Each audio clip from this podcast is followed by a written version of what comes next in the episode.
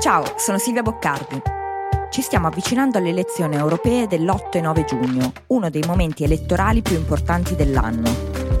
Per capire meglio come funziona l'Unione Europea, puoi ascoltare le puntate speciali di Globally Focus Europa, il podcast di Will e Ispi in cui io e Francesco Rocchetti raccontiamo le grandi elezioni del 2024. Puoi ascoltarlo ora su tutte le piattaforme audio gratuite cercando Globally Focus.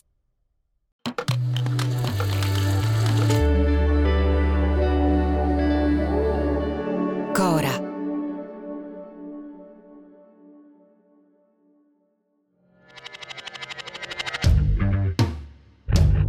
Quando i leader occidentali incontrano il primo ministro indiano, succede sempre una cosa. I want to welcome my friend, and we've known each other for some time, uh, back uh, to the White House. Questo è il presidente degli Stati Uniti Joe Biden. Siamo alla Casa Bianca, è il settembre del 2021 e a fianco a lui è seduto il premier indiano Narendra Modi.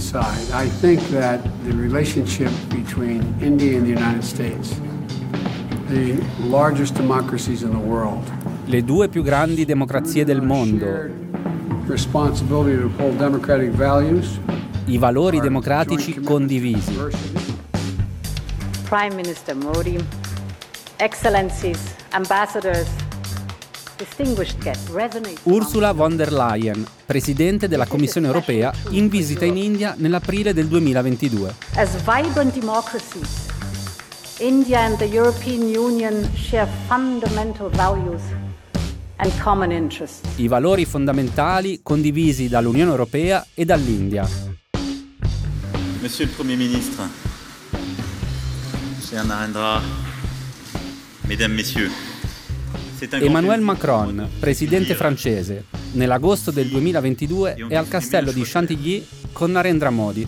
C'est une victoire pour vous dont je vous félicite ici à nouveau, mais c'est aussi un signe de vitalité démocratique en Inde, pays le plus peuplé du monde et, et dans une zone où les valeurs que nous avons en partage, le respect du pluralisme, des droits et des libertés, ne sont pas unanimement répandues et doivent constamment être défendues. Ancora i valori fondamentali, ancora la più grande democrazia del mondo. Il copione è sempre lo stesso. Tutte le volte che si parla di India, o a maggior ragione con l'India, si deve sempre sottolineare quanto l'India sia una grande democrazia. Anzi, la più grande. Una democrazia da 1 miliardo e 400 milioni di persone, un dato aggiornato proprio qualche settimana fa. E si deve sottolineare anche che noi, inteso noi occidentali, noi democrazie, con l'India abbiamo in comune il rispetto dei cosiddetti valori democratici. Ecco, andando a scavare un po' più in profondità, ma nemmeno troppo, vengono fuori dei dati particolarmente interessanti. Ad esempio che nel 2020 i tre principali indici che ogni anno misurano l'aderenza di ogni paese a questi valori democratici hanno tutti rivisto in negativo il punteggio della democrazia indiana. Per Freedom House l'India è una democrazia parzialmente libera. Per l'Economist Intelligence Unit l'India è una democrazia imperfetta. Per il Videm Institute addirittura l'India non è proprio più una democrazia, ma un'autocrazia elettorale. Questa è la prima puntata che dedichiamo all'India, sicuramente la prima di molte. L'India è il paese più popoloso del mondo, ha appena superato la Cina, è la sesta economia del mondo, la terza in Asia dopo Cina e Giappone, e come abbiamo raccontato qualche puntata fa, è sempre più al centro delle strategie geopolitiche occidentali in Asia, quasi sempre in funzione anticinese. Oggi partiamo da qui, dai due racconti dell'India, quello della più grande democrazia del mondo e quello del più grande paese del mondo dove la democrazia è in pericolo. Sono Simone Pieranni e questo è Altri Orienti, un podcast di Cora Media. Ogni settimana vi raccontiamo cosa succede in Asia e come cambia un continente che determinerà anche il nostro futuro.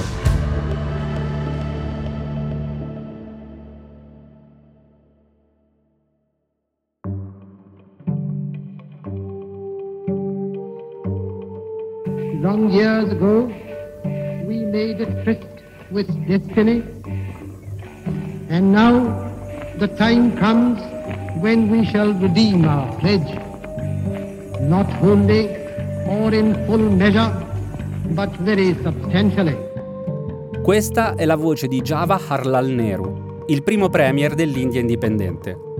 È il 14 agosto del 1947 e Nehru pronuncia davanti ai membri dell'Assemblea Costituente indiana quello che è considerato uno dei discorsi più importanti del Novecento. At the stroke of the midnight hour, when the world sleeps, India will awake to life and freedom. Dopo la lotta per l'indipendenza dalla corona britannica, la classe dirigente che aveva trattato con gli occupanti inglesi decide che l'India indipendente sarebbe stata una democrazia. Nel 1947 significava iniziare un esperimento democratico che coinvolgeva 390 milioni di persone, di cui il 90% sotto la soglia di povertà, il 70% analfabeti e praticamente senza una classe media. Come si governano 390 milioni di persone in un regime democratico non lo sapeva nessuno, ma se dopo 75 anni e un miliardo di indiani e indiane in più, oggi siamo ancora qui a parlare di India democratica, significa che l'esperimento democratico indiano è già stato un successo e continua a esserlo. Coi suoi alti e bassi però. E degli alti e bassi della democrazia indiana oggi ne parliamo con Diego Majorano, professore di storia contemporanea dell'India all'Università Orientale di Napoli. L'altra voce che sentirete è di Matteo Miavaldi, coautore di questo podcast ed esperto di India. Ci ha vissuto per quasi sette anni, di fila. Allora, senti, ti abbiamo chiamato per discutere un pochino di questa India democratica. I media internazionali, specie quelli occidentali, anche i politici, tutte le volte che si parla di India, la prima cosa che viene in mente, la prima cosa di distinto proprio è India, più grande democrazia del mondo, una grande democrazia. Sì, eh, quello che dice è vero. Sui media occidentali sembra che sui computer della maggior parte dei giornalisti, quando scrivono India, poi automaticamente si compila la più grande democrazia del mondo. Ed effettivamente lo è stata o, o, ancora lo è da un certo punto di vista, perché è grande perché c'è tanta gente, ci sono tanti elettori, eh, le elezioni sono effettivamente libere e lo sono state sempre dal 47 quando è diventata indipendente ad oggi. La democrazia indiana di oggi è un po' in crisi, diciamo, perché rimane una democrazia durante le elezioni, ma è poco democratica tra le elezioni. Quindi il problema è quello che accade eh, nella vita di tutti i giorni, più che eh, poi nel momento elettorale. Il fatto che ci siano delle elezioni libere e eh, regolari è diciamo, il requisito minimo per parlare di democrazia e questo l'India lo rispetta. Il problema è che eh, appunto la democrazia non è solo questo, è il rispetto delle libertà civili per esempio, quindi in principal modo libertà di stampa e libertà delle minoranze, che siano religiose o etniche, di essere considerati uguali a tutti gli altri cittadini.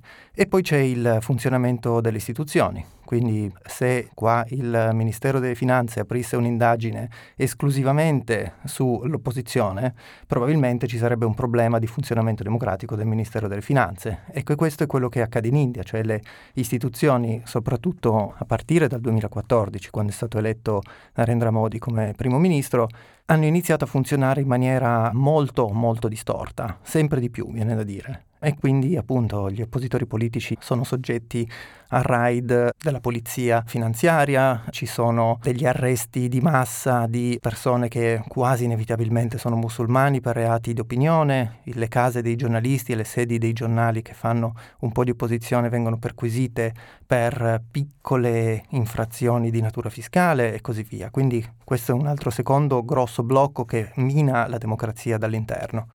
E com'è che noi non ce ne accorgiamo di tutte queste cose? È mm, responsabilità nostra degli occidentali? È responsabilità dell'India, di come si racconta fuori dall'India? È una corresponsabilità dei due? Ma diciamo che le etichette sono dure a morire, quindi in Occidente noi vediamo l'India come una democrazia e quindi è difficile poi a un certo punto abbandonare quest'idea a meno che non venga qualcosa di clamoroso, un colpo di Stato, la marcia sul Rajpat che è la via, eh, una delle vie principali di Delhi con le squadracce che fanno il passo dell'Oca, allora ci rendiamo conto che qualcosa è cambiato. Ma se i cambiamenti sono di questo tipo, sono diciamo nascosti, non sono espliciti, è difficile anche dare un un giudizio, diciamo, categorico e quindi non ce ne rendiamo conto. Una seconda ragione è che l'India è un alleato dell'Occidente, quindi soprattutto i governi occidentali non hanno un grosso incentivo a demonizzare l'India perché in questo momento ovviamente il, il nemico, diciamo, è la Cina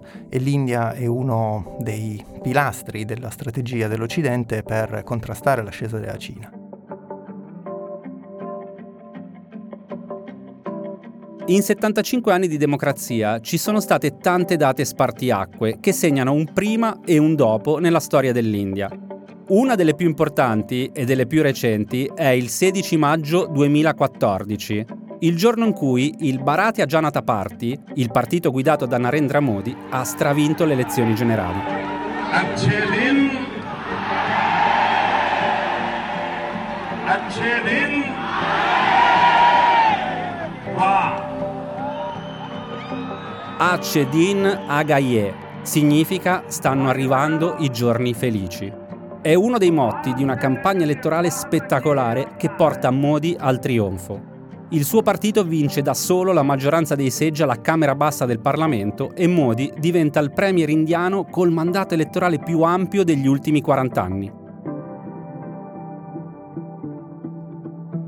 Narendra Modi è nato nel 1950 in una piccola cittadina dello stato del Gujarat, nell'India nord-occidentale. Le origini sono umili. Leggenda vuole che il piccolo Narendra, quando non era a scuola, aiutasse il padre al banchetto del tè di famiglia alla stazione dei treni di Vadnagar. Diciamo leggenda perché nessuno è riuscito a provare la veridicità di questa storia, che comunque Modi ha ripetuto e continua a ripetere ogni volta che può, sia in India sia all'estero, lo fa per sottolineare un fatto incontestabile. A differenza di tutti i capi di governo che lo hanno preceduto, Modi è l'unico a non provenire da una condizione di privilegio. Una storia che invece non racconta mai è come ha fatto un venditore di tè del Gujarat a diventare l'uomo più potente dell'India. Ed è una storia che inizia con una sigla, RSS, che sta per Rashtriya Swayamsevak Sangh, un'organizzazione paramilitare che conta decine di milioni di iscritti. Le leve della RSS ogni mattina alle 6 si alzano e fanno all'aperto un allenamento di arti marziali col bastone. Poi, durante la giornata, seguono le lezioni di induismo politico, una dottrina che dice l'India è il paese degli indù, per gli indù e deve fare gli interessi prima di tutto degli indù fino al raggiungimento dell'obiettivo finale, la fondazione di un Hindu Rashtra, uno Stato confessionale indù dove tutte le altre minoranze religiose vivranno sotto le regole dettate dalla maggioranza, appunto, indù. La formazione politica di Modi ruota interamente attorno a questa ideologia suprematista. Lui è brillante, è estremamente carismatico e i suoi superiori lo notano. Gli fanno fare carriera prima dentro la RSS e poi nel braccio politico della RSS, il BJP, il partito della destra indù. Nell'ottobre del 2001 diventa il capo ministro del Gujarat, il suo stato, lo stato dove è nato. Capo ministro è praticamente il primo ministro di uno degli stati federati indiani. Insomma, Modi è a capo dello stato del Gujarat, uno degli stati indiani più ricchi. Passano quattro mesi, è il febbraio del 2002, e il Gujarat finisce sui giornali di mezzo mondo. In tutto il Gujarat esplodono scontri tra indù e musulmani. Il bilancio ufficiale parla di più di mille morti, tre quarti dei quali musulmani, ma ci sono stime ufficiose di due, anche 3.000 morti, nella stragrande maggioranza morti musulmani trucidati da squadracce di estremisti indù. Per molti studiosi, più che come scontri, i fatti del Gujarat nel 2002 sono classificabili come pogrom, spedizioni punitive mirate contro i quartieri dei musulmani e coordinate con le forze dell'ordine e le organizzazioni paramilitari dell'estremismo indù. Modi viene accusato di complicità nelle violenze settarie. Ad oggi nessun tribunale indiano ha mai pronunciato una sentenza di condanna nei suoi confronti, ma in quegli anni i fatti del Gujarat pesano, soprattutto all'estero. Per la comunità internazionale nei primi anni 2000, Modi è a capo di uno degli stati più ricchi dell'India. Tutti vogliono fare affari con lui, ma fuori dall'India è un impresentabile. Nel 2005 gli viene addirittura revocato il visto diplomatico per gli Stati Uniti per, citiamo letteralmente, gravi violazioni delle libertà religiose. Negli Stati Uniti Modi ci tornerà solo nove anni dopo, nel 2014, da primo ministro. Mentre la comunità internazionale con Modi non ci vuole avere a che fare, all'elettorato del Gujarat cosa pensano all'estero del loro leader non interessa, anche perché i tassi di crescita sono stabilmente in doppia cifra e Modi è un amministratore eccellente. L'imprenditoria locale nel suo Gujarat lo adora. Modi vincerà le elezioni locali per tre volte consecutive e governerà il Gujarat fino al 2014. Poi arriva il momento di fare le cose in grande. Il BJP lo presenta come candidato alle elezioni nazionali del 2014, con una campagna elettorale tutta costruita attorno al mito dello sviluppo. Guardate cosa ha fatto in Gujarat, dicono indicando i tassi di crescita. Se volete che tutta l'India diventi così, votate per Modi, votate per il Vikas, per lo sviluppo. Il 2014 per Modi è un trionfo, ma le cose poi non vanno proprio come promesso in campagna elettorale. Lo sviluppo non è, non è proprio arrivato e non poteva arrivare. Questo è Diego Majorano. Perché di nuovo qua abbiamo una concezione dell'India che diciamo è polarizzata, un po' bipolare. O la consideriamo il paese, soprattutto da parte di chi c'è stato, degli Islam, delle vacche sacre, di una grande miseria che contraddistingue molte delle grandi metropoli indiane, oppure un'idea di grande potenza. L'India, diciamo, è più vicina alla prima immagine che alla seconda. La differenza di PIL pro capite tra Cina e India è quello che c'è tra Stati Uniti e Messico e quindi stiamo parlando di differenze enormi. L'India è in gran parte un paese ancora molto povero. Uh, se noi adottiamo la um, linea di povertà che la Banca Mondiale utilizza per un paese delle dimensioni economiche dell'India, circa il 60% della popolazione sta sotto la soglia di povertà e circa l'80% guadagna meno di l'equivalente di 5 dollari al giorno. E per immaginare che cosa questo voglia dire, eh, dovete immaginarvi con 5 dollari al giorno se riuscite a pagare affitto, scuola, medicine, cibo, trasporti, eccetera. Ecco, l'80% della popolazione vive con l'equivalente in rupie inferiore a questa cifra, quindi stiamo parlando di un paese che all'80% è sostanzialmente molto vicino alla soglia di povertà. Passano 5 anni, la promessa di sviluppo per tutti e progresso per tutti Modi non la mantiene. E intanto i fondamentali della democrazia indiana iniziano a scricchiolare. Aumentano gli scontri tra indù e musulmani, aumentano gli attacchi alla stampa non filogovernativa e alla libertà di espressione in generale, aumentano gli attacchi alle ONG e l'impunità garantita ai gruppi dell'estremismo indù. Passano 5 anni, siamo nel 2019, in India si torna a votare e Modi si ricandida. Ma la campagna elettorale questa volta è diversa. Diciamo che ha fatto un'inversione di piani, cioè nel 2014 aveva il piano A che era quello dello sviluppo e il piano B era quello di giocare la carta dell'induismo politico, cioè l'India agli indù.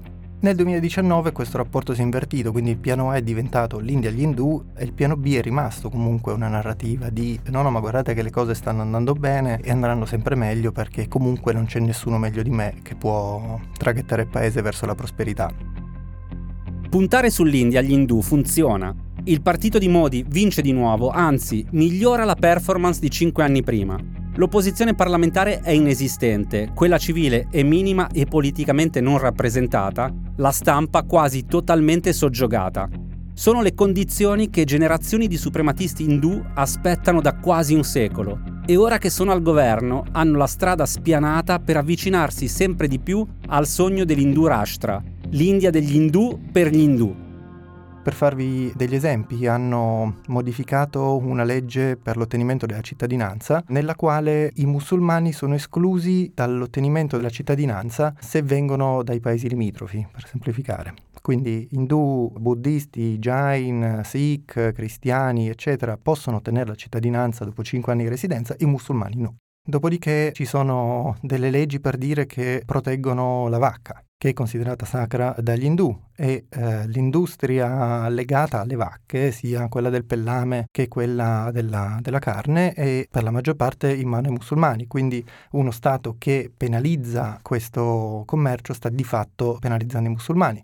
E non è una questione di vietare per dire eh, il consumo della carne, che qua sono vietati i gatti per dire, per rispettare la sensibilità delle persone, ma l'arrestare un uh, conducente di un camion che trasporta delle vacche vacche che sono state regolarmente acquistate per eh, farne del pellame, attività assolutamente legale, è di fatto una, semplicemente una discriminazione religiosa.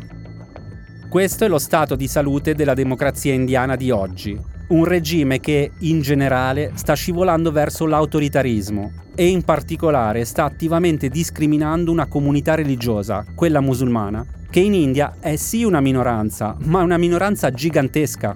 Secondo le ultime stime in India, oggi vivono più o meno 200 milioni di musulmani. È la seconda religione del paese dopo quella indù e a livello globale l'India è il terzo paese musulmano al mondo, dopo Indonesia e Pakistan. Nonostante 200 milioni di persone, 200 milioni di indiani a tutti gli effetti, subiscano discriminazioni gravissime, il premier Narendra Modi, ovunque vada e con chiunque parli in Occidente, continua a essere salutato come il rappresentante della più grande democrazia del mondo, fedele ai valori democratici e nostro, in senso occidentale, nostro alleato di ferro è che Modi, o meglio l'immagine che Modi proietta di sé da quando è sotto i riflettori internazionali, è quella di un camaleonte. In ogni intervento, in ogni uscita pubblica, Modi e chi gli fa la comunicazione sanno perfettamente cosa vuole il pubblico e glielo danno. Bhaiyo behno, aaj Banaras mein Netaji ne hame lalkara hai. Ad esempio, qui siamo in Uttar Pradesh, è il 2014, durante la prima campagna elettorale nazionale di Modi. Dal palco Modi si rivolge al suo avversario diretto nello Stato, Mulayam Singh Yadav, un politico estremamente popolare in Uttar Pradesh, con un passato da wrestler. Netaji, Gujarat banane ka maina malum hai? Gli dice che lui non sa cosa vuol dire fare il Gujarat, cioè costruire uno Stato ricco, uno Stato che funziona. Il Gujarat dice significa avere elettricità 24 ore su 24, 365 giorni all'anno in ogni villaggio.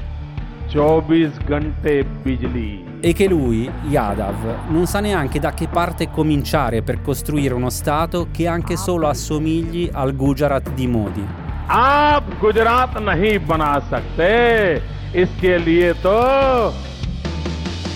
Poi fa una pausa. In hindi è un oratore fantastico e dice che per fare queste cose ci vuole un chappan inch casina. Chappan inch casina lagta hai. Cioè una circonferenza toracica di 56 pollici. E si batte sul petto mentre la folla davanti a lui è enorme, in delirio.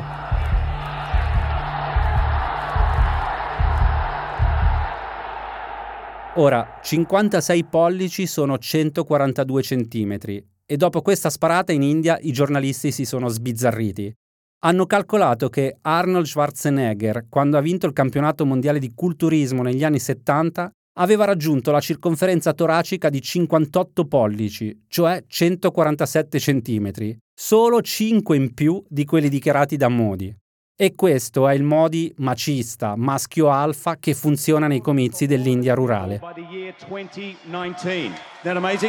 2019. Ladies and gentlemen, please join me in welcoming on stage Narendra Modi, the Prime Minister of the Republic of India. Passano pochi mesi, siamo sempre nel 2014, Modi è diventato primo ministro e questa volta però è a Central Park a New York. How are you doing in New York? È uno degli ospiti di punta del Global Citizen Festival, un festival di beneficenza per combattere la povertà nel mondo. Namaste. My greeting to all those watching on TVs, laptops, tablets and phones as well. Ecco, qui Modi parla in inglese, non è fluentissimo, ma è un Modi completamente diverso da quello della clip precedente. Sembra quasi timido, è un po' rigido in quel completo di lino bianco e gilet blu. Quel modello di gilet fino a pochi anni fa in India si chiamava Nehru Jacket, riferimento al padre della patria e primo premier indiano Jawaharlal Nehru. Adesso, dopo sei anni che Modi lo indossa in India, in molti la chiamano Modi Jacket. Comunque, Modi dal palco si lancia in una tirata sull'importanza dei giovani. Because you are the future. What you do today will decide our tomorrow sulla speranza di un futuro migliore, su quanto sia orgoglioso di ognuno di quei giovani di sotto al palco che hanno a cuore le sorti di chi è meno fortunato di loro. Anche qui applaudono tutti. Il discorso dura più o meno sette minuti. Modi si avvicina alla conclusione e proprio all'ultimo il colpo di genio. God bless you. May the force be with you. May the Force be with you, cioè che la forza sia con te. Cita Obi-Wan Kenobi o il maestro Yoda della saga di Guerre Stellari. È un colpo da maestro, è un riferimento pop completamente inaspettato e infatti quella diventa la notizia. Negli Stati Uniti la riprendono tutti e i media indiani riprendono i media americani che raccontano di Modi a New York e dicono Avete visto come siamo grandi adesso che abbiamo Modi a rappresentarci nel mondo? È un meccanismo perverso ma perfetto, che funziona per tutta l'opinione pubblica, sia quella internazionale sia quella indiana. Che cosa cercano gli indiani immigrati negli Stati Uniti, per esempio, in Inghilterra?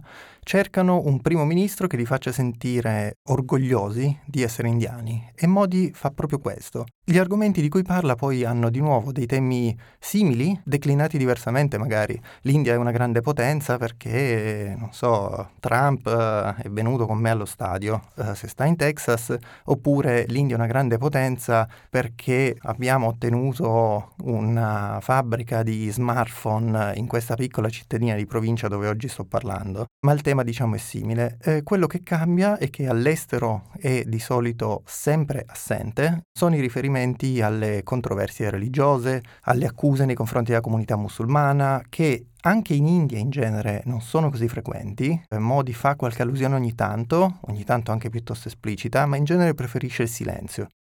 Qui siamo arrivati a un punto fondamentale.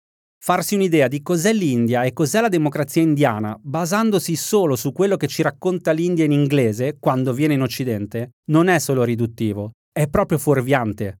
Se proviamo ad andare oltre la propaganda della più grande democrazia del mondo, se proviamo ad ascoltare cosa dice Modi quando in India, cosa dice in Hindi alla sua gente, la percezione cambia completamente.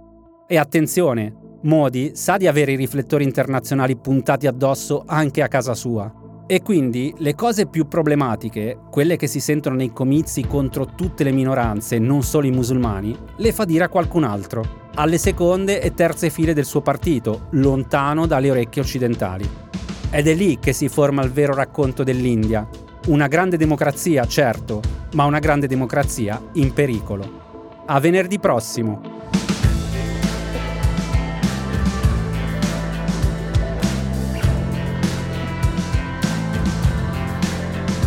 Altri Orienti è un podcast di Cora Media, scritto da Simone Pieranni e Matteo Miavaldi la cura editoriale è di Francesca Milano.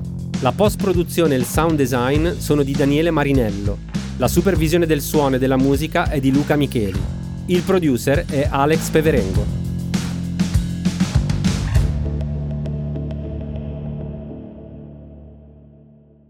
Le fonti degli inserti audio sono indicate nella sinossi.